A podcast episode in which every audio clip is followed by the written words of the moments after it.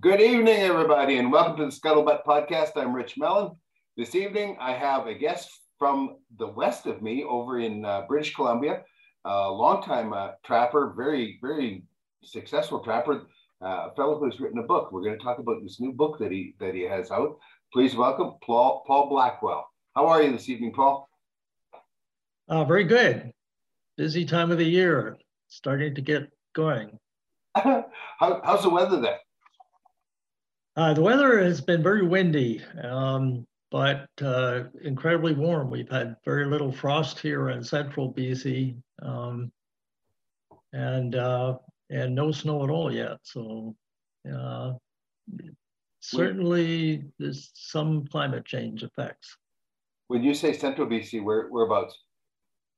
Um, uh, south of Williams Lake and um, and um, north of Hundred Mile House. Okay. I live on. Uh, I'm very lucky. I live on a, a little lake um, that is well stocked with fish, and uh, most people think my trapper's cabin is rather extravagant. Oh, you, that's a very beautiful spot of the world over there. I, I, I know where you're talking about well. I, uh, it is. We've, we've spent plenty of time in BC. So you uh, have a whole backstory that we've got to we will have to get into. I mean, uh, you uh, you come here from from England and you've had led a fascinating life. But first, let's talk about your book. What is your book called? Uh, the Mad Trapper from Greeny Lake, which is the little lake that I that I live on. Okay. And I should explain the title, I because a lot of people are quite confused. Uh, I um, my wife thinks I'm insane from time to time, but the the, the Mad Trapper came about when um, uh, the logging truck drivers, one of the logging truck drivers that uh, had just missed me, said, "How are you doing today, Mad Trapper?" I, and um, uh, I said, "Well, I'm doing fine, but I'm pretty mad at you guys for cutting down all the trees and uh, and trying to put me out of business." So that sort of stuck, and and um, and when uh, my first editor took a look at the manuscript, he thought that was a great title, so we we stuck with it. Oh, cool, cool. So we'll come back to this again at the end, but where can people find your book? Um, we're actually it, it's available in a few local bookstores, but we're actually selling most of the books now by mail order. Um, people are e-transferring to pblackwell63 at hotmail.com. Okay. And um, what I'm doing is giving members of, of, trappers associations across the country a special deal. I'm, I'm giving them, I'm sending the book out uh, post-paid for $24, which is uh, quite a savings. Wow. That is, that is quite the deal. I know I, I, got, I got to get a couple of them from you.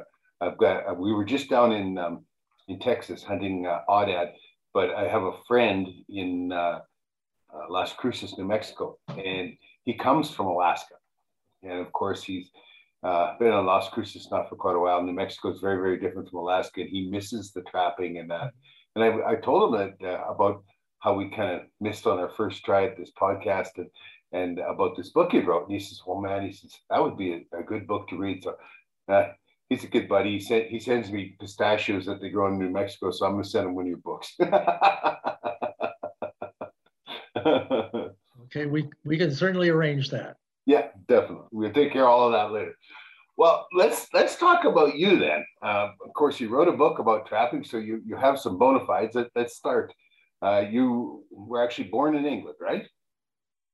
Yeah, I was born in the southwest of England, and um, I came over on one of the last Canadian steamships um, in 1967 to see Expo 67.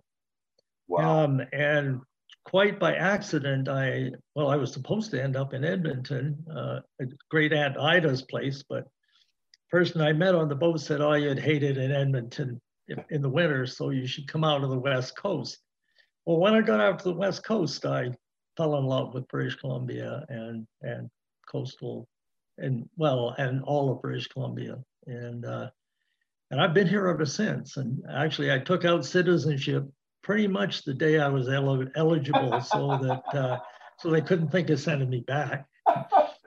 Well, so how old were you, were you when, when you came over? Uh, 19. Okay. Tell me a little bit about England. Like, I mean, living there and, and growing up, uh, uh, somewhere along the line, you got bit by the trapping bug. W- did you trap there? Yeah, when uh, not very much. I, I was actually born on a farm in the southwest of England, uh, very close to the the Atlantic, uh, or the Bristol Channel coast. And um, my dad uh, took me out and showed me how to catch moles in their in their runways, and and we used ferrets to drive uh, rabbits into into nets. So I was a bit of a country boy. Then when I was 11, uh, my parents decided I was getting too unruly. So they sent me to a boarding school. Well, at the boarding school, they had a problem with the moles digging up the, ruining the, the cricket pitches. And I said, well, I can solve that. So I started never do a catching moles. Well, and, and I got paid six cents a mole or sixpence a mole. And that was, that was really great pocket money in those days. But Oh. while I was there, um, to, to avoid the boredom of studies, studying, I, uh, I read a lot. And I read a book by Eric Collier called Three Against the Wilderness. Oh, And. I was enthralled by it. And I, I read it three or four times and I decided I had to had to, to come to British Columbia at some point and try and check that out. Uh, And I- and you know when I when I got to, to Vancouver and and worked there for a while, I kept thinking, oh, you know, I one of these days I got to do that. And then I started hunting and fishing a lot and ended up in the Cariboo quite a bit. So, um, that's that's that's how it happened. And I uh, I ended up uh, going to to university in Vancouver in Burnaby and getting a teaching certificate. And I um, I taught high school for a few years, but I always wanted to try the trap line. So uh, I, I want, I want, I want to ask you a question. Oh, You, you talked Yeah. about chasing rabbits with ferrets. That sounds to me like unholy glee for, for a little boy. Uh, I, I, I wish we, we had such a thing when I was a kid. Are they trained? Are the ferrets trained? Like, I mean, how, how do you do this? Well, you you you find a, a network of burrows and and uh, and you put um, purse nets over each of the holes except the one. Well, even the one you put the ferret down. The ferret goes down, and of course the the the, the rabbits are terrified of the ferret, so they come flying out of the holes into these purse nets, and then you grab a hold of them and uh, and dispatch them. Um, the problem is because the ferrets are are basically like our our fishers. Really, they're well bigger than I mean. Well, like you have black-tailed ferrets on the on the prairies still, I think. But anyway, sometimes the ferret would um, kill a rabbit in a in a blind hole uh, or a blind burrow, and that was a problem. We either had to wait for the ferret to come out or dig it out. Um, so Oh, it didn't always work perfectly, but it, when it when it worked well and those rabbits came shooting out into the purse nets, it was pretty exciting. oh, that does sound, that, that sounds excellent. Like a lot of fun. I get, I got grandchildren I wish I could do that with. Yeah, When you talk about the Cariboo, you're talking about that area around Hundred Mile House. Uh, that that that area is is called Cariboo Country, right?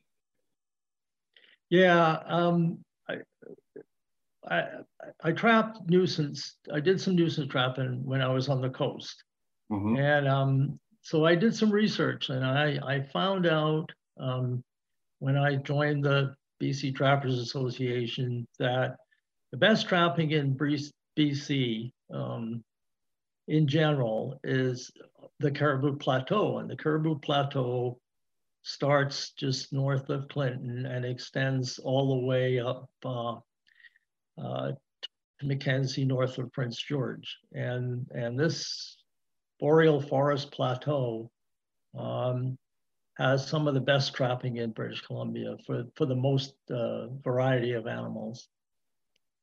Um, and that's why I, I picked, uh, well, I, I knew some people at Big Bar, which, which got me into it. Um, and then I kept looking for a, a, bigger and bigger trap line until I uh, was able to buy the one I'm on now, which I've, I've been on for, for 27 years. And it, uh, it covers 300 square, well, 290 square miles. So it's, a, it's a good size. Yeah, it's a good size trap line. Has lots of water, several large lakes, and and some mountains in between. So.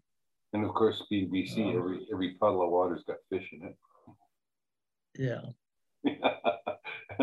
I'm envious of that. I have lots of water on my line, but uh, I had to um, drain a beaver dam on the weekend. It was um, our waters are low, and you know when you when a beaver builds a dam in sand, you know how how that that dam leaks all winter long. That sand dam won't won't, won't hold water. So it was already really low, and overnight it, it went down like three inches, and and but the ice was starting to get pretty thick, two and a half, three inches ice. And so what would happen was was, was that eventually it would it would drop out from underneath that ice, and I'd be driving across it at some point during the winter, and it'd give out. So it was just better to to let the dam out. It's not a live dam. There's no there's no beaver in it. But while I was pulling, uh, you know, busted the ice and, and chopped out the dam and, and started the water moving, that I had a couple of pike that big, like just little little pike, fully mature. That's as big as they ever get in that little creek or whatever. But they were already dead. You know, this and this was on uh, on Saturday, so you know the 30th of, of, of October. Uh, they were already dead from lack of oxygen. You know, it, it was, but just the way it, it works, right? Uh, fascinating. You wouldn't wouldn't think that that little creek held any fish whatsoever, yet perfectly mature. They're, they're, they're very very neat looking fish, but they're already dead. So I, I, I got the water let out and, and uh, the ice had all collapsed by the time I left. So I, I don't have to worry about it later in the winter. I don't need that kind of excitement in my life anymore. so, so you have freeze up now? Just started. We literally were Just floating started. across the, the dams on Thursday and then it went down to minus 16 and uh, you know that, that that put an inch uh, inch or inch and a half on on the, the beaver dams and then you know two more nights of uh, 14, 15, that kind of stuff. And uh, yeah, we're we'll probably I'll probably be able to drive on. I'll be going out. Uh, what's today? Tuesday. I'm going out tomorrow. I'll probably be able to drive the Argo on on the ice at that point. It's just we, we haven't been getting up in temperature whatsoever. We've got zero snow, which it's been a long time since I've had a first of November that had zero. Snow. Uh, I, I just got a message on the screen. Yeah. Yeah. I just got a message on the screen that my internet connection is unstable. Yeah, it's okay. I don't know whether you can hear that. I'm I'm seeing you perfect, so we're we're doing okay. okay, good. as long as I, I can see and hear you, it's recording on this end. We're good. No, it it uh, has been a very dry, warm year. We uh, you know we went from yeah. flooding for the last three years where we had just so much water, we were just floating. You know, it was uh, yeah. it made for difficult trapping, and and uh, you know you'd never.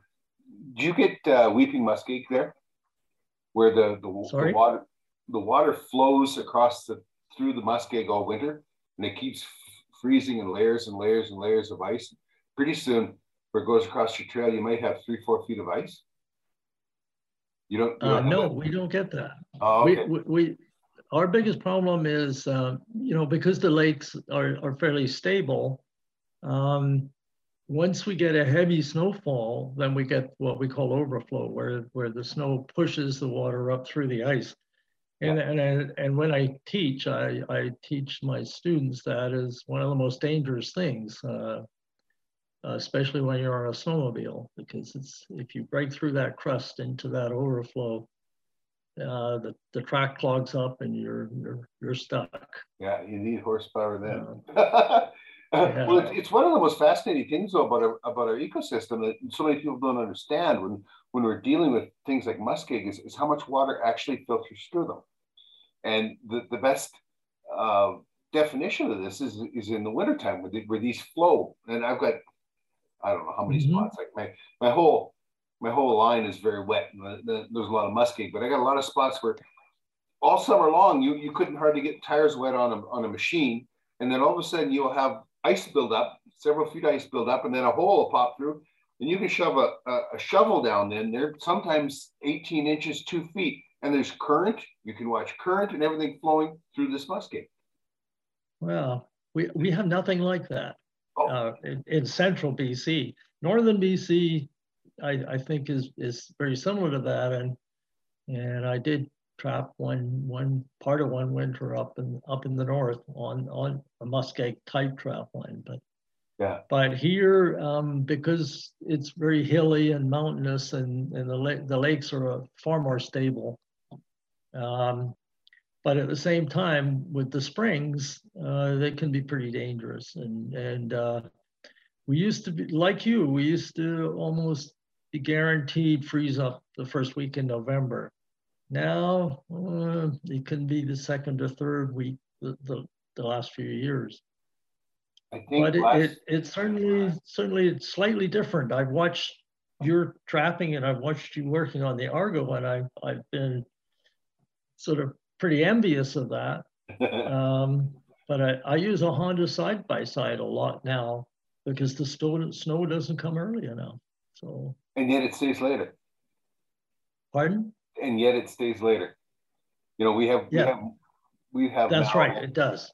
Yeah, it does. It stays later. Lots yeah. of Mays where we got lots of snow still, you know, in May. Yeah. You know, it just it, yeah. It, we and we get big snowstorms in April and sometimes early May just just like it's shifted a little bit, like the the, the earth is, is is out of wobble or something and, and just slid our, our seasons a little bit. well, that's what saved us this year was that that was that heavy snowpack pushed our lakes back up to almost record high levels so that when we got the heat dome and the you know the 38 degree weather the lakes went down but they didn't go down to the point where everything died um, yeah. And that's that's what I was worried about. I thought there was going to be an incredible amount of summer kill, but uh, but that uh, those lakes stayed just high enough that uh, we were fine. Yeah, it was it was. In fact, we we have a pretty good. I picked up 42 muskrats last week. Yeah. Uh, just for the so I'd have enough for classes, and um, and and the muskrats were are up this year. They, they're doing pretty well. Oh, good, good. Hey folks, Rich from Trapping Inc. TV here, and it's no secret that I'm a big fan of coffee. Our friends at Ole Smokes smoke roast their coffee beans over wood fires. You have no idea how good coffee can taste until it's smoked coffee. Did you know that studies have shown that just the smell of fresh coffee can boost brain activity? Yeah, it's that good. Sandy and I have teamed up with Ole Smokes Coffee to make our own Trapping Inc. coffee blend let me introduce you to Wolverine, an ultra dark roast coffee bean smoked over maple wood fires. This is the pure, uncut trapper's fuel that keeps us laughing and trapping all day long. If you'd like to try our special blend, you can find it at www.trappinginc.com forward slash shop. If dark roast isn't your thing, Ole Smokes has five different coffee roasts from light to extra dark, each roasted over a different wood for a unique flavor. Right now, you can order from their online store and use our promo code RICH, that's R I C H, and get 10% off your entire order. Just go to www.olesmokescoffee.com. That's O L E smokescoffee.com and use the promo code RICH. That is promo code RICH for 10% off your entire order. And now let's get back to today's show. Yeah, I just I just got done with my muskrat last last Wednesday, I guess I, I got done. And um, uh, I didn't get as many as I usually do. It um, mm-hmm. could be that just year after year after, uh, of trapping, but I don't think it's that. I think it's the, the lower water and, and there's less um, escape area for them. There's less habitat for them. Right. Like where I yeah. trapped in the springtime, I would trap between all, all of our ponds here have have a big rim of cattails, right? All the way around mm-hmm. the pond, there's this big rim of cattails, and it's, it's 10 to, to 30 feet deep or whatever. And then in the springtime, from those cattails to shore, I mean, it, it, there'll be a lot of water there. There's enough water there to, to trap, you know, like, like, and we spent all, all this spring trapping between the, the cattails and shore. Well, now I, I, I, drive my Argo right over to the cattails and, and, and out across the cattails.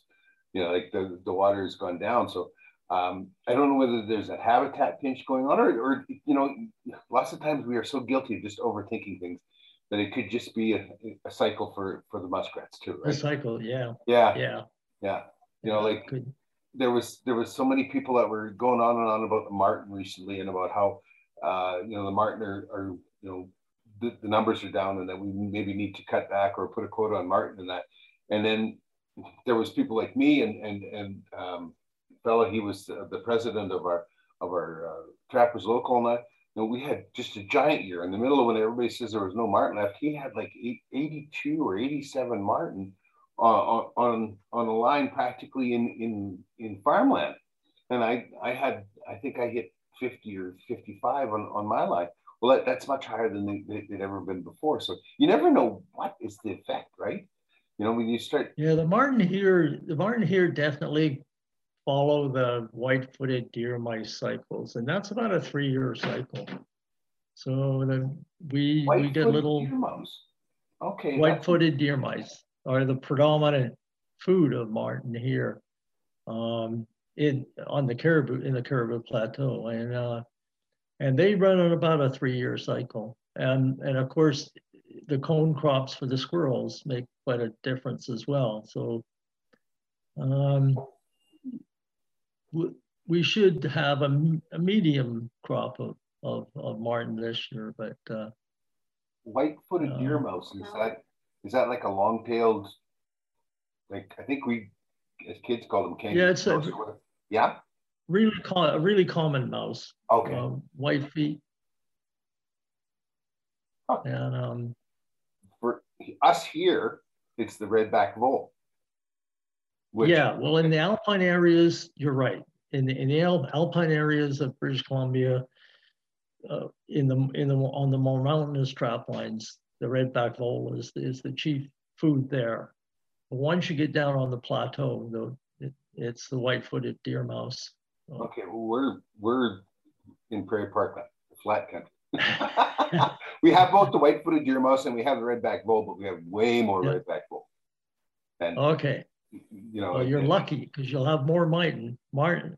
Yeah. Um, did you know though that we have um, they've just red listed Fisher here?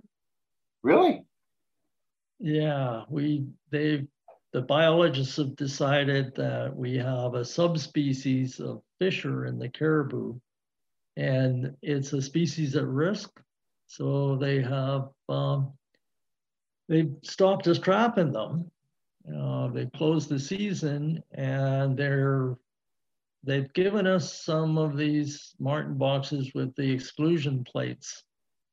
Um, so there's a hole that a Marten can get through, but a Fisher can't. Yeah, two and a quarter inch. And I, well, I tested some last winter uh, with trail cams on them with a biologist, and um, they were, quite frankly, a real pain. Um, Will they stop the Marten to too? 50. Yeah, the Marten Marten went in them. I mean, I did catch a couple of really big male Marten that that got through the hole and and were caught inside. But um, trappers don't really like them because there's no way to to have that Marten hanging free so that uh, there's no fur damage or or heat damage. So Yep, exactly. We're fighting it, but I got a feeling they uh, they are they're going to try and push that down our throats in the next uh, regulation cycle. So we'll. We'll I always fear these these unknown subspecies. You know, they did the same thing with the Algonquin wolf in Ontario, right? And all it is, it's it's a hybrid between the uh, eastern wolf and and the, the eastern coyote and yeah. uh, it's been called the red wolf and it's been called the Algonquin wolf and all that, and, and they forbid trapping it, and it's it's strictly a hybrid that's been produced since man's been involved because uh, how, how it helped the uh, increase the population of coyotes.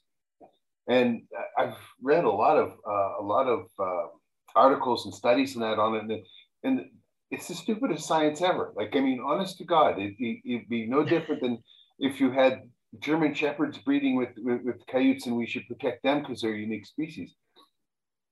I also read an article. Another guy says, if you think that's stupid, look at this. And he sends me an article, and it is from a biologist in Ontario.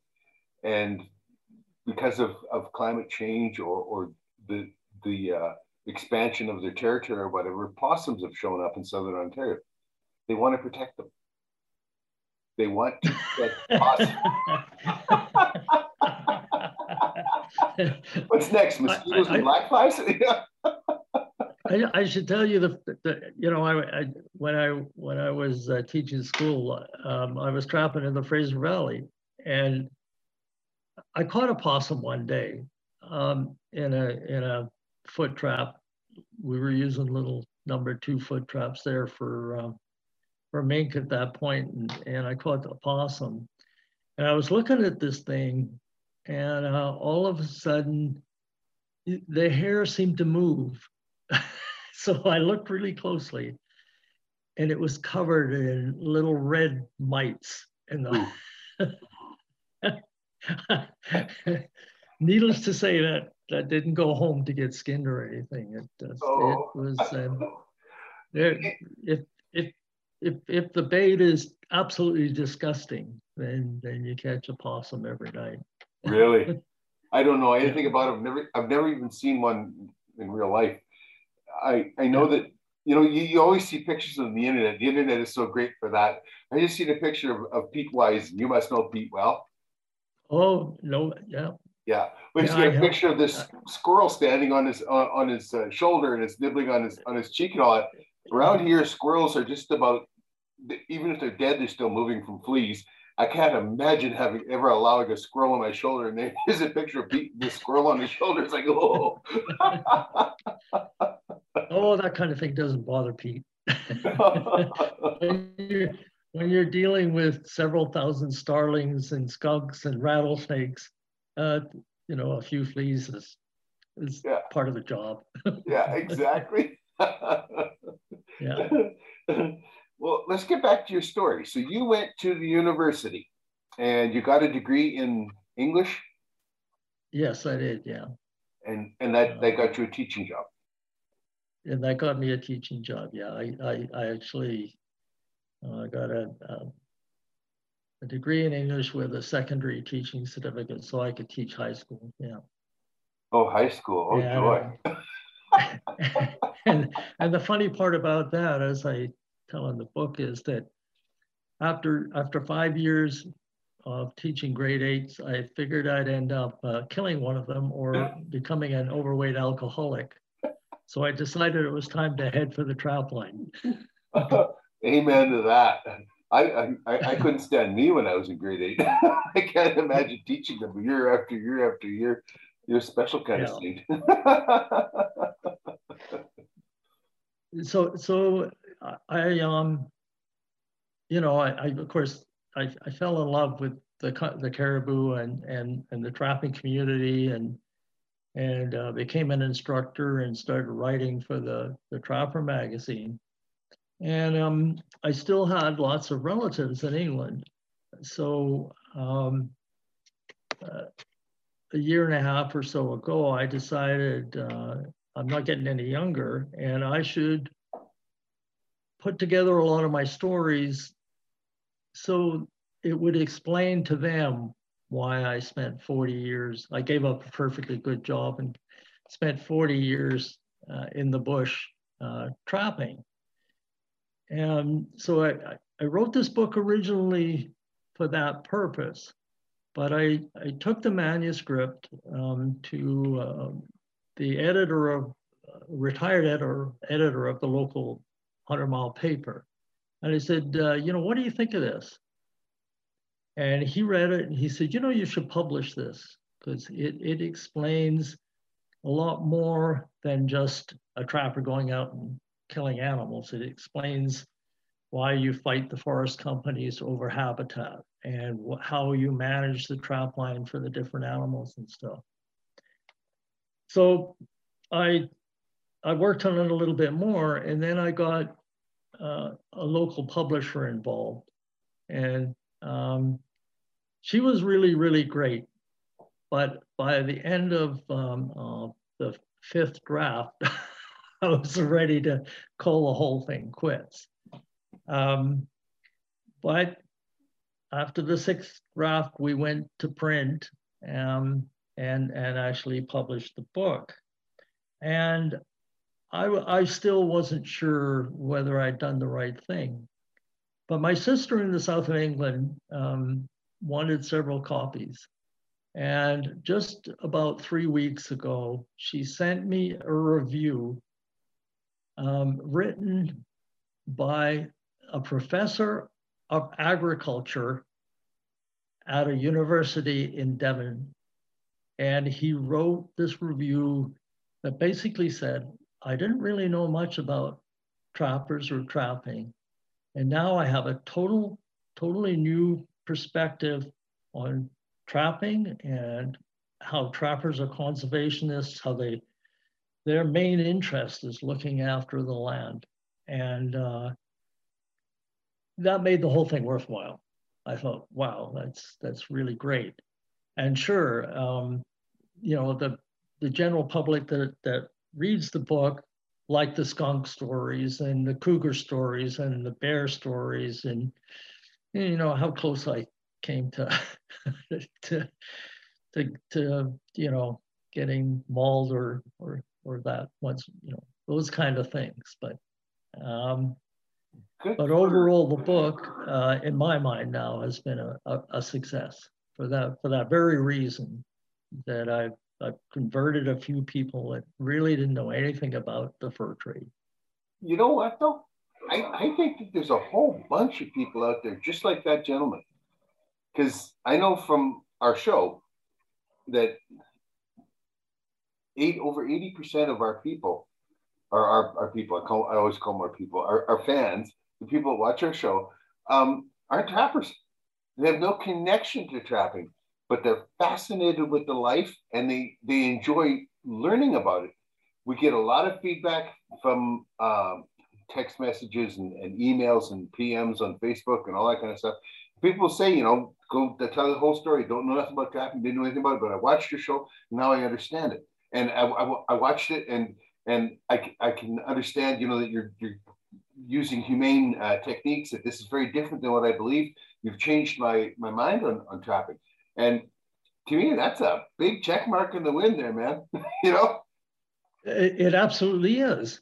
But you you have to agree that your show um, is one of the first that has shown the true uh, techniques of modern trapping. And some of the reality shows um, are, are, are out to lunch still, right? Well, and I mean, it's uh, some of them are filmed where where they don't they're not controlled by the laws we are, and I mean that was we went into this we wanted to just tell the truth, we wanted to tell the truth and show how it was, and and surprisingly, our biggest critics are other trappers in other locales, and they talk about how we knuckled under by you know using the certified traps and the and the body grip traps and, and the fact that you know uh, if, I have Marten hanging out there and I, I, I have to replace the trap and everything because it, Marten's froze in there and, and they you know they they say oh that's so much more work and so much more expense and all that kind of stuff. And it's like yeah but you know what? We uh reopened that European fur market. We let them set the standards for what was going to be yeah. the, the, the humane standard, and then we met it. You know, and I, I know, yeah, I just right. know that when we said to them, okay, well, you tell us what the standard is, and they sat there and, and had a good laugh for days before they wrote it up. They'll never, never be able to meet this, and then we we meet met it, you know, and because we were in, in today's world, the word progressive is not not a nice thing like it used to be. but because we were progressive and, and, and changed with the times and, and adjusted to, to, to accept these humane standards, um, we stand apart from, from the old style uh, trapper and, and uh, we're much more palatable. You know, it, it's much well, more... and we still have a market, which yeah. which was in doubt. Um, you know, when I sat on the Wild Fur Shippers Council, I met with trappers from all both sides of the border and that. And and at, at one point, um, our one of our, ministers was going to actually ban trapping in British Columbia, and we managed to convince him not to. But um, but you're absolutely right. Um, without those standards, we we wouldn't be trapping today. No, I don't. I don't think so. I, I don't. And you know what though? My animals are dead when they get there, and I'm okay with that. You know, I I don't want I, I, I don't want them to be waiting for me to show up to, to, to finish the job. You know, I, I I'm I'm perfectly happy with with with, and maybe that's just you know I'm damn it though I'm 62 years old and and I, I learned trapping when I was a little savage, and mm-hmm. we caught and killed most about anything with a one and a half or or, or a number two trap. And my, my goodness, right. if somebody had a three or four, that was a monster. We'd go after bear with that. You know what I mean? we didn't, but you know, you know what I'm saying? That was a monster. There was so many people today talk about what well, what's the number two good for? Well, just you know, nothing bigger than a fox. Well, we caught everything with the number two. Those those were those were the laws back then. Whatever you could you could catch and hold, right? And then to see it change, and, and uh, actually, I don't know. Maybe I was just I was at that point in my life. You know, as we get older, you know, we you know uh, the different stages and that, that that that people and hunters or trappers or whatever go through. I was just ready for for for that and uh, having I guess having that legal justification or whatever. I was okay with it. I, I was prepared for for the uh, body grip traps. Well, I was too, and and I worked with uh, FIC in Vegreville on testing some of those early trap, uh, early uh, modified Magnum traps. And, you know, I didn't like the, the, the, first ones because they were too powerful and too dangerous. And I tried to sell them. Well, Indian and Northern Affairs uh, hired me to go around to some of the bands and they were, they were terrified of those traps. But the, the traps we have now, the ones you use and I use, the LDLs and then and the Sauvageau and um, and the Belisles, um, are wonderful in that they they make us money because there is little or no fur damage. Yeah. And you know the animal that goes in there is is killed instantly. And and that's a good feeling but but you also know you're going to get the maximum amount of money out of that that pelt too, which is, is well. And I mean, and to good. further what exactly what you're saying, Paul. Um, uh, I all my all my Marten and fisher sets are all 120s and 160 Belisles, and yeah, I catch I don't know for the last two years I think I'm over 150 short tail weasel in those same sets. I don't target the short tail weasel, but they're there all the time, right? I even, I even, yeah, I know. Yeah, you you know exactly what I'm talking about. Have you ever had a, a, skunk climb a tree to get into one though? Uh, no, no. I had two I, skunk I did climb take, a tree last year. to get into. I did take 50, 56, I think, short tail weasels last year. So yeah, I know where you're coming from on the weasels. yeah, exactly. But have you ever had one ruined by the trap? Hey, folks, Rich here with some exciting news from TrappingInk.com. We were listening when you said you wanted more clothing, and we heard you loud and clear. We've expanded our clothing line more colors, men's, ladies, and children's sizes, more variety. Living off grid gives more time for the creative juices to flow. New humorous observations are added weekly, as well as our classic Trapping Ink logo. We have joined forces with T TeePublic. You can find our T TeePublic storefront from the store page on trappingink.com. Just go to www.trappingink.com forward slash shop and just scroll down to find the link for our Trapping Ink storefront. Or you can go to teepublic.com and enter Trapping Ink TV in the search bar at the top. Check it out. Big sales every month, and you can save up to 35%. Don't miss out. Get your favorite gear today. And now let's get back to today's show. Sorry? Have you ever had one ruined by your trap?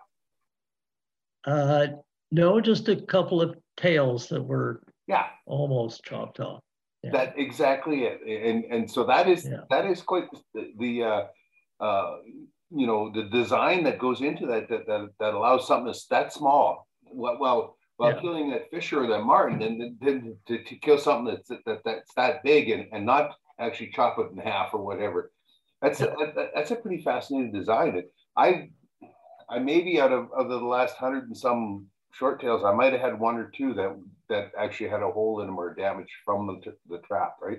And those are 120s and that's 150s, right. you know. Yeah, Big no. I'm, I'm about the same. I Yeah. use mostly LDLs because they're kind of, they were more available here and, and that, but it's, I've had the same effects. I use a lot of pan triggers on them, but. Yeah, I- um, I use pan triggers. Um, I'll use a little bit on Marten, uh, you know, on a, uh, a leaning pole set. I'll put a pan, I'll put, use a pan trigger, but I use pan triggers a lot uh, for mink box where I'll have uh, Absolutely, absolutely, of, yeah. uh, of muskrat guts in the back of a, of a box, and I, I throw. I usually uh, throw a 160 or sometimes a 220 if it happens to be one of the creeks that the otters travel because 220 is legal for, Mhm. for otter. But I've never yet Yeah. have an otter that ever went to bait. Never yet. No. No. Um, I, I have a friend uh, on Vancouver Island um, who catches more otter than anybody I know. And he actually uses otter scent glands. I can believe um, that. And gets, and gets them to go into boxes. But uh, most of the otters we catch here are, are on very similar sets to the ones you use because I've, I've watched your your techniques sets, yeah. on, the, on the shows. Yeah. I'm only allowed a dozen of them a year, and, and I mean it's like four days of heaven to get my dozen kind of thing, you know, because because they are so much fun they, they to, to target and, and to Yeah. understand, you know. I find it fascinating. I have a, a First Nations friend who uses those otter glands in his lynx lure. Oh, really? Yes, Oh, yeah. it's it's not a real nice smell. So Nope. I, I don't know what your otters smell like there. Mine smell like a Weasley pike. Mostly because they, yeah, eat, okay. they eat pike and they and, and they eat um, uh, stickleback minnows. Like I, I don't know if you've ever seen. I've had, I've had footage of them. There'll be two, three heads sticking out of a an opening in the in the creek like this big, and they're just floating there. Well, the top of that is is is about two inches thick with with minnows, because they're all trying to get oxygen, right? Low oxygen, and they're sitting there. You, you watch them; they're throwing out their head, they're chewing, and that. I mean, they literally are like like cows eating grass. They just dip their head down, and they got another mouthful. And my my otters are so fat, it's it's beyond belief. And uh, when I skin them, like my the, the skin, you know, a lot of the fat pulls off uh, off the carcass on, on the skin, and, and so I'll have a you know a 30, uh, 30 pound otter there. I'll have a, a six and a half pound skin once it's skinned off before I before I flesh it. And I take and flesh it, and after I'm done fleshing it, it weighs less than two pounds. That's an immense amount of fat on a 30 pound animal. That doesn't include everything that's still on the animal and, and inside it. So when you're a Yeah. predator and you're that fat, you're really good at what you're doing. You know what I mean? Yeah, that's right. Well, we watch them. We watch them in our own lake here, and it's fascinating to watch them. And um, you know, they they put twenty five thousand trout a year, rainbow trout, in this lake, but the otters like the little burbot um, or or lingcod the best. And they'll go down, they'll, they'll come up with a seven or eight inch lingcod, crunch, crunch, and it's down, go down again. Two minutes later up with another one. And it, it entertained us, it is so entertaining when, when we got a family out here fishing. So Oh, that's cool. um, watch them. I, I yeah. don't disagree with them. Ling, ling are way better eating than trout anyway. but- Yeah, you're, you're right. My, my wife says the same thing. do they, let me ask you this, do they eat them all? Like everything, the head and all? Yeah, these are the, the for some reason, and I, I still on, on some of my lakes, uh, some of my big lakes, I've got um, uh, lingcod that are, are running 25 or 30 pounds. Whoa. In this little lake, they I've, I've never caught one, uh, and I catch them ice fishing quite often, more than oh 10 or 12 inches long, and the otters bring them up and uh, seven, eight inch lingcod and just eat the whole thing. Oh, that's amazing. Um, Yeah, yeah, really interesting. But, I mean, they do it oh, 50 yards from the house here, right out in front on the ice. So Oh, that's cool. uh, I, yeah. Like I, I said, mine eat a lot of pike, and and if they get a pike, you know, a pike that big, well, the head will be there, the uh, Yeah. pectoral fins, and the and the last bit of the uh, of the tail. That'll be uh, outside the hole that they're going in and out of. They won't eat that part of it, but they eat everything else. They eat the bones and that, and uh, Yeah.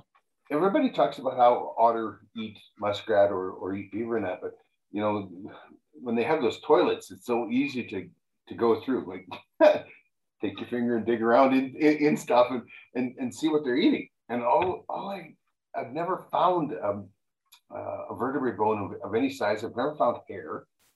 Uh, it's, it's always uh, I, I find like because they eat so many of those little tiny, you know, you're talking about those minnows, those uh, um, stickleback minnows are that big, and some of them are that big, and so it's almost like, um, you know, little kids wear body glitter.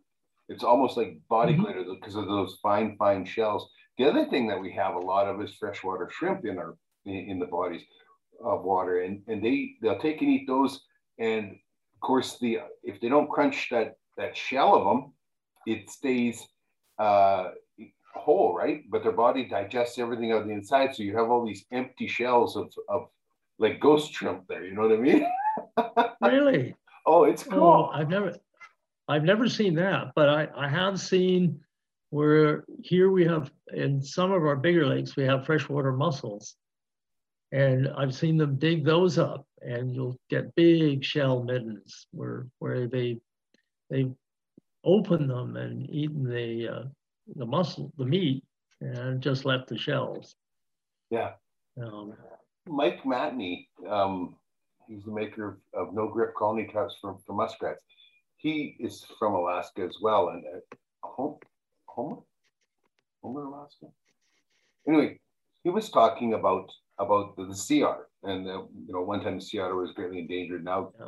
now they're well in excess of fifty thousand, and they don't know what to do with them. And and they talk they talk about the damage that they do to the shellfish fishery.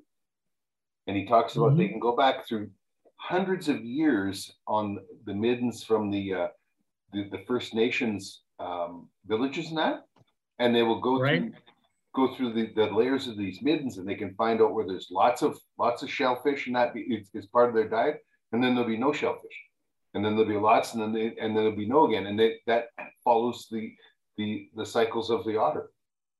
of the otters, yeah. Yeah, isn't, isn't that crazy?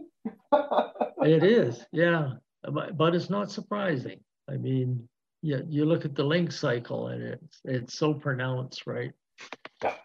Along Yeah. with the hares uh, here, but uh, uh, yeah, I I finally see I I I fished. I have a friend on the island, so I go fishing with him once in a while, and uh, in the summer, I, I really like the the rock cod and the lingcod from the ocean. Oh, and yeah. um, I, I, I've seen my first sea otter um, uh, along the coast of Vancouver Island. Um, but he, he catches some huge river, river otters in, in and around the marinas where they steal fish from the fishermen and, and, and they can be real pests. How big do they get? Um, the biggest skin I've ever seen uh, stretched out over 10 feet from nose to tail. That, that That's cased, but Oh my on the board. Yeah, 10 yeah, feet. yeah, really. You're like four and a half feet or three and a half feet longer than my biggest. And I've, I, my heaviest ever was 34 pounds. That was my heaviest ever riv- river otter. Um, Well, we get we get a few that that stretch. Yeah, five feet anyway. But oh, on the island, I I was teaching a, an upgrading course once, and this I, I um that's when we were teaching people how to use that sharp flesher, that necker flesher to, to flesh otters. And this guy says to me, "Well, can you can you demonstrate a, an otter?" Uh, and I said, "Oh, sure, sure." So he brought in this, I mean, this huge male otter, and and I was determined to look good. but the sweat was running down my face and I was absolutely exhausted by the time I got the damn thing cleaned. and he said, Oh, pretty good job. Otter are one of those things, right? I mean, they're more work than anything. They're more work than a Oh, yeah. beaver and everything else. Yeah. and I don't know why for me, but you know, if I put a little tiny nick in a beaver, it doesn't bother me. But if I do it in an otter, it just bothers me forever. And it's always that tail, you know, that the, the tail. yeah. Once you get down, get that fat off of it, the tail's got a couple little ripples in it. And if you're not careful, you'll you'll put a you'll put a nick in it, and it's like you know, there, there's your your sins in, in front of God and everybody right there. You know, I don't know why, but I, I, like to do a perfect job on otter. So do you use um you use use an old fashioned razor with the safety parts broken off for doing the otter tails? Never have, no. That's a trick that I teach in my classes, and uh, it's another way to make a, a beaver skin absolutely perfect, right?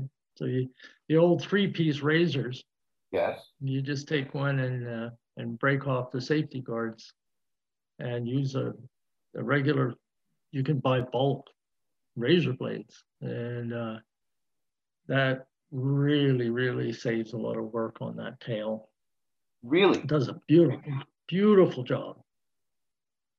And you just So, shave it like you were shaving your, your face? just- yeah, but but carefully because you've got no guards there, so you're taking the fat off with each stroke.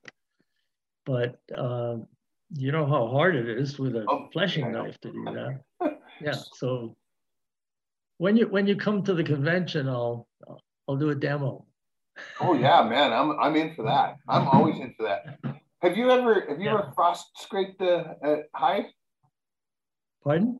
Frost scraping. Have you have you done frost scraping? Uh, no, I've I've seen beavers that were done that way, but I I, I I've never tried it. Seems like I mean I my beaver build up all winter and then and then in the springtime when the last thing I do is, is I do my beaver. So there's never no frost then, right? you know, but uh, there's just no time in the in in the in the wintertime. Uh, you know, I'm busy taking the hides off them and, and then just roll them up, freeze them again uh, until the, the springtime. And then of course in the spring you can you can have a bunch of beaver drying at once. It's it's it's not a problem. But I've watched people um, do this frost scraping where they they'll take and set them out overnight at a minus 20 night and then they uh, use a, um, a scraper on them that and it just does a beautiful job looks like it does a beautiful job anyway i've never Yeah. w- Well, the, the instructor group meets uh, usually once a year. I mean, we've had, we've been off for a little while now. But as a group, we decided we would teach clean skinning of beavers, and that, that's what we would teach. And if, if people wanted to do it other ways later. So that the basic technique we, we, we teach is, uh, is, you know, with a sharp beaver knife. And, um, but I show them the trick with, uh, because, you know, first time students are leaving a, a fair bit of fat and flesh on there. So I show them the trick with the, the old three piece razor just to, to clean it up nicely. Uh, i'm, I'm, I'm, I'm gonna uh, hit the internet tomorrow for for an old razor i know i don't own one Yeah. I'm, I'm gonna find out Yeah, you- I mean, you can still, you can you can still buy them. They're pretty expensive at the, the, the fancy knife places, but um, uh, our, our uh, trap dealers out here sell the blades, so that's how popular they are now. no kidding Huh. there's always something new that's the best part right always something new Yeah, exactly. I mean, that's why we still do it, right? Because there's always something to learn. Oh, I say it so Yeah. many times on the on the show, and of course, when I'm editing, it's like, oh, I said that again. It's just like, and, and what, what I always say is, you know, if, if you say you've never never seen something like that before, you just haven't been trapping long enough. That's all. Because there's always always something new happening. I caught a I caught a muskrat last uh, year in December, uh, like at Christmas, on a dry land set. you know, and Yeah, uh, a mink ate half of it before I found it. You know, it was uh, uh, I, I went through in the in the dark, and, and it was it was a mink set. And I went through in the dark the, the night before, and it nothing had happened. There was nothing going on there. I come by the the next day uh, in the dark again. I, I went out for a big long check and I came back through. It's one of those little common areas where you cross no matter where, which which one of the loops you're on. And it was looked like somebody had killed a moose there. There was blood on the, all over the snow and everything. And there was a there was a big old muskrat and a, and a mink had, had managed to eat half of it. I always find it fascinating that they'll eat, whether it's from the back end or the front end, but they eat to the bar on the trap and then they quit. It's not like they don't they, they don't yep. go around to the other side and start again. Isn't that strange? That's right. yeah, it is. But they you're right. They do that. Yeah, yeah. I've, I've, seen that several times. Yeah. I, I have I have a lot of lynx and and they they quite often shop the squirrels on my my trap line, right? You know, you you'll catch a squirrel in a in a marten box and it hangs down. It takes a big animal to be able to reach them, and the lynx, but a lynx can. But same thing, they will eat up to the bar and then they won't eat the other side of the bar. It's it's, it's so funny. Yeah.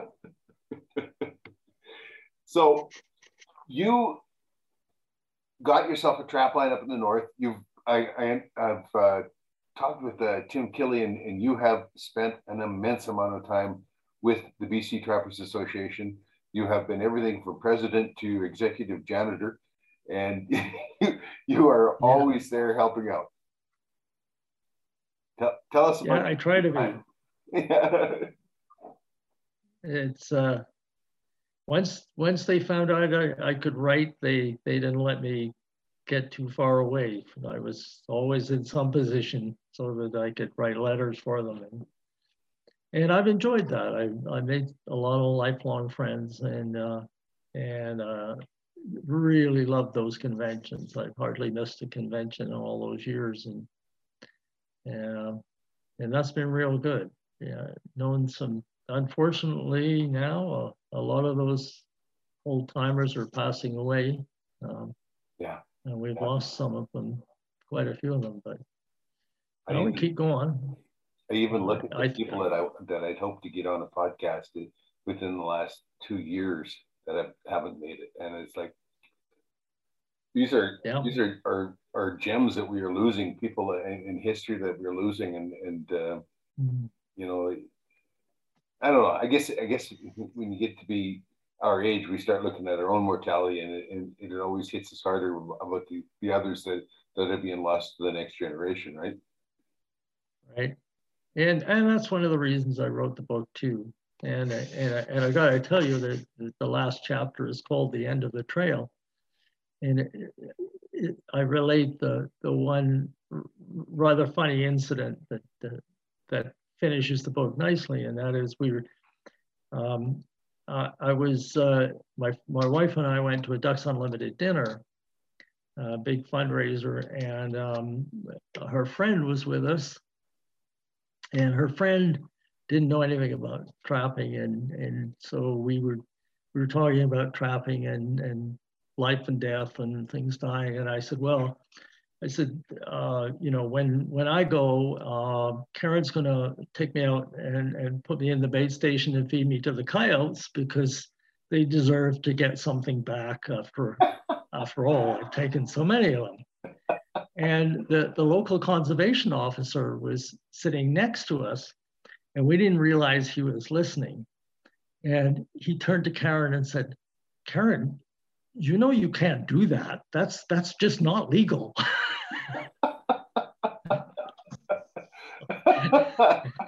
and we of course we all roared with laughter. It was just, but um, so tell me uh, I want to I want to ask you a question here. Uh, probably a couple questions. What is the biggest change that you've seen over years your years of trapping? Hey folks, Rich from Trapping Ink TV here, and it's no secret that I'm a big fan of coffee. Our friends at Ole Smokes smoke roast their coffee beans over wood fires. You have no idea how good coffee can taste until it's smoked coffee. Did you know that studies have shown that just the smell of fresh coffee can boost brain activity? Yeah, it's that good. Sandy and I have teamed up with Ole Smokes Coffee to make our own Trapping Ink coffee blend. Let me introduce you to Wolverine. an ultra dark roast coffee bean smoked over maple wood fires. This is the pure, uncut trapper's fuel that keeps us laughing and trapping all day long. If you'd like to try our special blend, you can find it at www.trappingink.com forward slash shop. If dark roast isn't your thing, Ole Smokes has five different coffee roasts from light to extra dark, each roasted over a different wood for a unique flavor. Right now, you can order from their online store and use our promo code RICH, that's R I C H, and get 10% off your entire order. Just go to www.olesmokescoffee.com. That's O L E smokescoffee.com and use the promo code RICH. That is promo code RICH for 10% off your entire order. And now let's get back to today's show. Two things. One is the change in equipment. Uh, you know, I, w- I, I was never very comfortable with those old closed jaw number three jump traps and and um, and that and, and I I'm very comfortable now with the the Belisle foot snares and and um, and and and the, the the the little magnums that we use so much. Yeah. Um, the other thing that isn't so great um, is the number of people moving from the cities out into um, the semi-rural and rural areas on, on the trap lines. And that is proving to be a real problem. Um, you know, they, they think they can come out and, and dogs can run loose and, and um, that we shouldn't be doing what we're doing. Um, so now we have to put up active trap line signs and, and we have to deal with these, these people and it's, it's quite interesting that um, as long as they're not having any problems, um, they're, they can be fairly hostile. Uh, but once, um, once they have a skunk in their shed or, or, or something killing their chickens or their, or their dog, we have a lot of cougars. Um, but but that's the that's the other big change is the the number of people now that I have to deal with on a trap line that I thought that was was sort of not full wilderness but semi wilderness. So those, well, those are the two big changes. When you talk about these people, the I mean, I understand one thing. I mean, they move they move out to the to the country or the semi-rural because it's it's freedom, it's the dream, right? I mean, that's everybody's dream. But then they, they then they feel that they, their responsibility has been just totally they're relieved of any responsibility for their own animal that.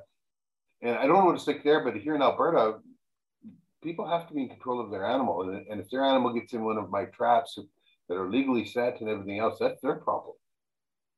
And people get really, really upset about that. And I look at them and I say, well, look, you're in downtown Edmonton uh, at the White Mud. You just let your dog go running out across the traffic. Well, no, that's stupid.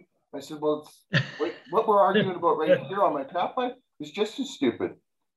And it's kind of hard to make them see that because they just feel that they have this this inalienable freedom to to not be responsible for their animal, and you know, and it just doesn't work that way. That's that's exactly right. And and the biggest the biggest problem is social media. Yeah. Because as soon as something's caught, out comes that camera and all over Facebook and Instagram and everything else are, are photos of uh, uh, their poor pet in in that kind of situation. Um, hopefully, the same people, the same people don't even look at a road pancake dog in Vancouver. No, nope.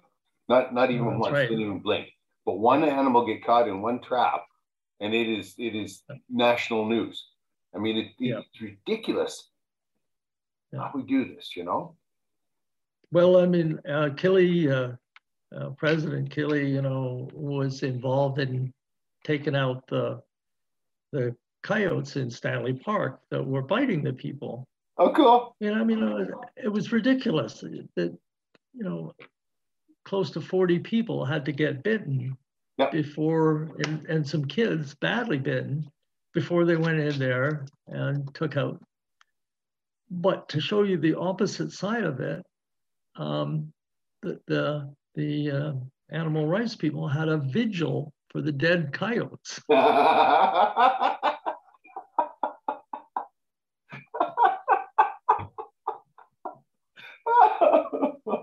oh my God. well, that, but that that really does show you the dichotomy of, of this society that we're in. Right? You know the biggest problem in society is today though is we're bored. Yeah. We're bored. Yeah. We have time to be to worry about such inanities as that. You know? Yeah. People that people that uh, get a hold of you and say, "Well, you're gopher trapping. What do you do with the meat?" Uh, well, it's a gopher.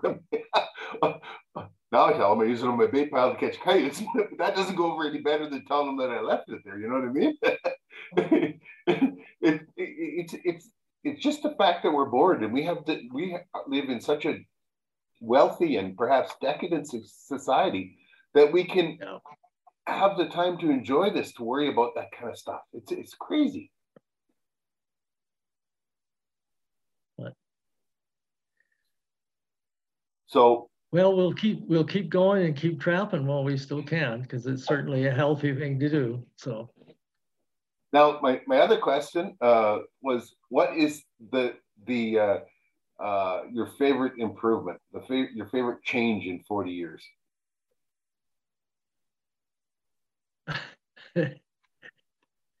well, that's an interesting one, and I, I, I would say unequivocally, four cycle snowmobiles. Yeah, amen, brother. Amen. I, I hated those old snowmobiles. They were noisy, and it, I just, and um, and when uh, when they when they first came out, the new ones. Uh, I was pretty quick to buy one, and and and now they've improved them to the point where they're really good now. So. I, I, my very first four four stroke snowmobile engine, I actually pulled the lid off of it and shoved a stick down the down the tank because I thought I thought my gas gauge was broken. You know, I was I was used to you know a, a, day where you'd put 150, 160 kilometers on, you had to carry carry gas when when you're running a two stroke. And and about hour eight, that that wonderful two stroke headache would set in, you know, and, and from from from smelling the fumes and all that that, that kind of stuff. But uh, four stroke, people say, oh well, what, what are you going to do when it's 40 below? Well, what do you do with your, your truck? And you know what? Uh, we have started uh, snowmobiles at at, uh, at 40 below, and, and the only one that didn't start was a two stroke.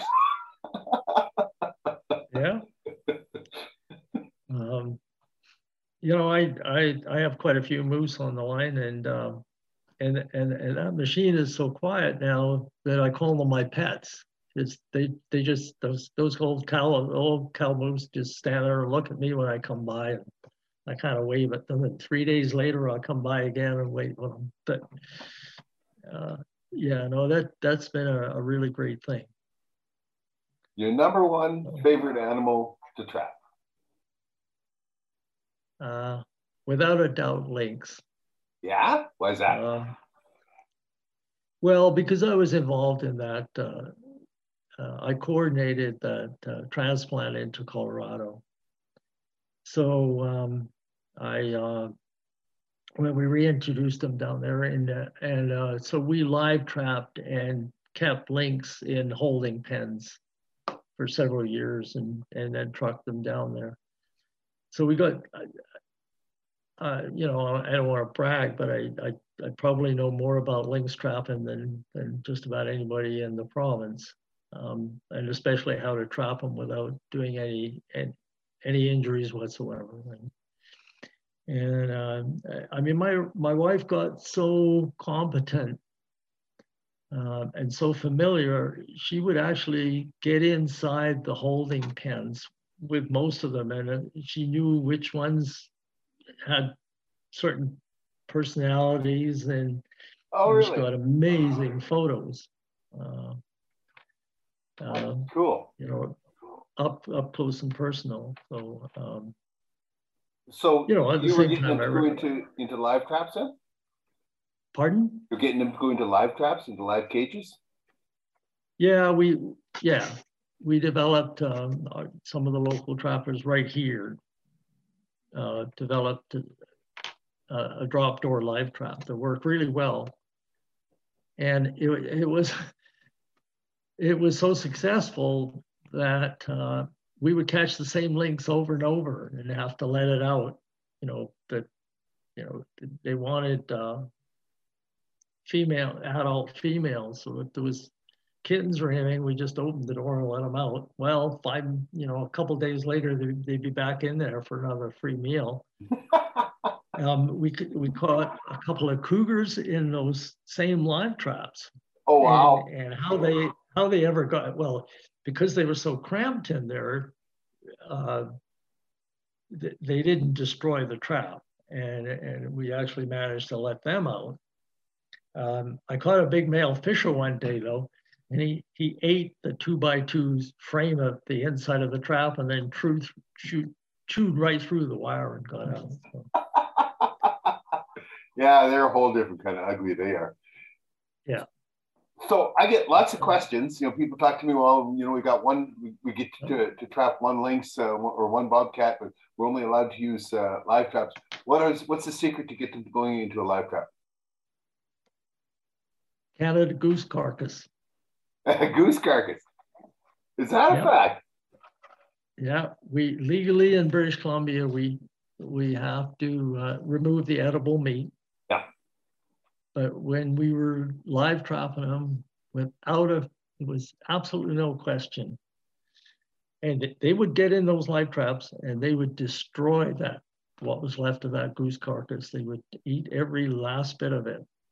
And um, it's it's a strange thing because in the wild, you know, a lynx. How often would a lynx get a chance to to to kill or eat a, a Canada goose? But you want to catch a lot of a lot of lynx. it's funny because now that you mention this, um, there's one place where we have to build a bridge over and over and over and over again. It seems like I don't know, maybe three times now we build a bridge there. You go there in June, and there's been several times we have found goose wings there on this on this creek. We found goose wings. We've, mm-hmm. we found uh, uh, you know like both carcasses will be there, like four wings. So that it was obviously mm-hmm. a, a, pair defending the the nest and all. I always thought it was maybe coyote, but maybe maybe now it's you're making me think it's lynx. Could be, but but there's absolutely no question. There's something about the smell and the fat that uh, well, just try it. The next time you're lynx trapping, uh, see if you can get hold of a, a, carcass and hang it there, and you'll be um, it, they'll they'll do anything to get at that lynx carcass, that that goose amazing. carcass. Yeah, That's yeah, amazing. One of those things.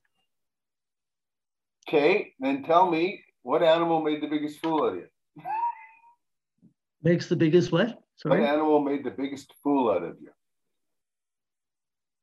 Um, I still think coyotes. Like everybody tells me, you know, what's this hardest animal to trap? And I say, an old bitch coyote that's raised two or three litters is is almost uncatchable. I think coyote are tougher. Coyote in the big bush are tougher than than wolves, because the wolves. Oh, absolutely. No wolves, question. Got that no the question. distraction of the pack going on all the time, you know? And, yeah, and because right. they're they're constantly bickering and pushing one another, like they're, yeah. they're like like those grade eight teenage yeah. boys that you you you were used to teach, you know, they're pushing one another, and then somebody ends up in a trap or a snare, and then the whole world blows up. Well, then you, then you get a bunch of them. But you take a coyote in the big bush, and that coyote's all by itself usually, unless it's an old uh, an old female, like mm-hmm. you're saying. Yeah. And uh, even so, they are they are their whole world is danger. They're they're, they're constantly worried about about a wolf getting uh, getting a hold of them. They, mm-hmm. they hate the smell of, of steel yeah. and all that. Where I do my coyotes here and uh, on the on the home ranch here, um, you know, there's there's barbed wire fence everywhere. A coyote probably crawls under a dozen barbed wire fences before noon every day. So the smell of steel doesn't bother them. But the smell of steel is a whole different thing up in the big bush. And I, I agree yeah. that the toughest thing to go mono or yeah. mono with, I catch more wolves on, on my wolf baits every year than I do kites. And there's lots of mm-hmm. kites. You know what I mean? yeah, no, I got to agree with you there. Um, and every once in a while, I get a, boot, a beaver a big old beaver that makes a fool of me too. And and I got one right now. I did, uh, I, I I caught the 60 pound male, and I think that old female was was watching because boy, she won't come near a conibear now. yeah. So what do you go to then? A foothold, or, or you're you're gonna well you. you yeah, sometimes, but but I, I I found that they uh, they never get real smart with under ice snares. So I usually wait until the ice is thick enough and then set under ice snares, and and, and that seems to get the smartest ones. I, I think my biggest my biggest mano a mano battle was with the beaver, and it went on for it went on through uh, a spring, a fall, and the next spring I finally ended up getting it. Same thing though, you'd show up and set a trap, and it would leave the house, and you think yep. I could figure out where its bank dam was? but it would be gone. I would catch, I would catch the female, and I would catch the kids and all that. I could never catch that old male. I finally got him on a. Um, it was under the ice, and I got him on a a, a baited uh, hanging conibear, and I had it perpendicular mm-hmm. to the dam, and so he had some. I don't, you know, lots of times they have a a, a banked in on on the far end of the, the dam, right? You know, they'll, they'll swim mm-hmm. out and, and they'll check the dam and then they'll go crawl in there for a day or two. I don't know, man cave, get away from the old lady, whatever. you know, well, just, well, we call we call them spook holes. Spook holes, okay.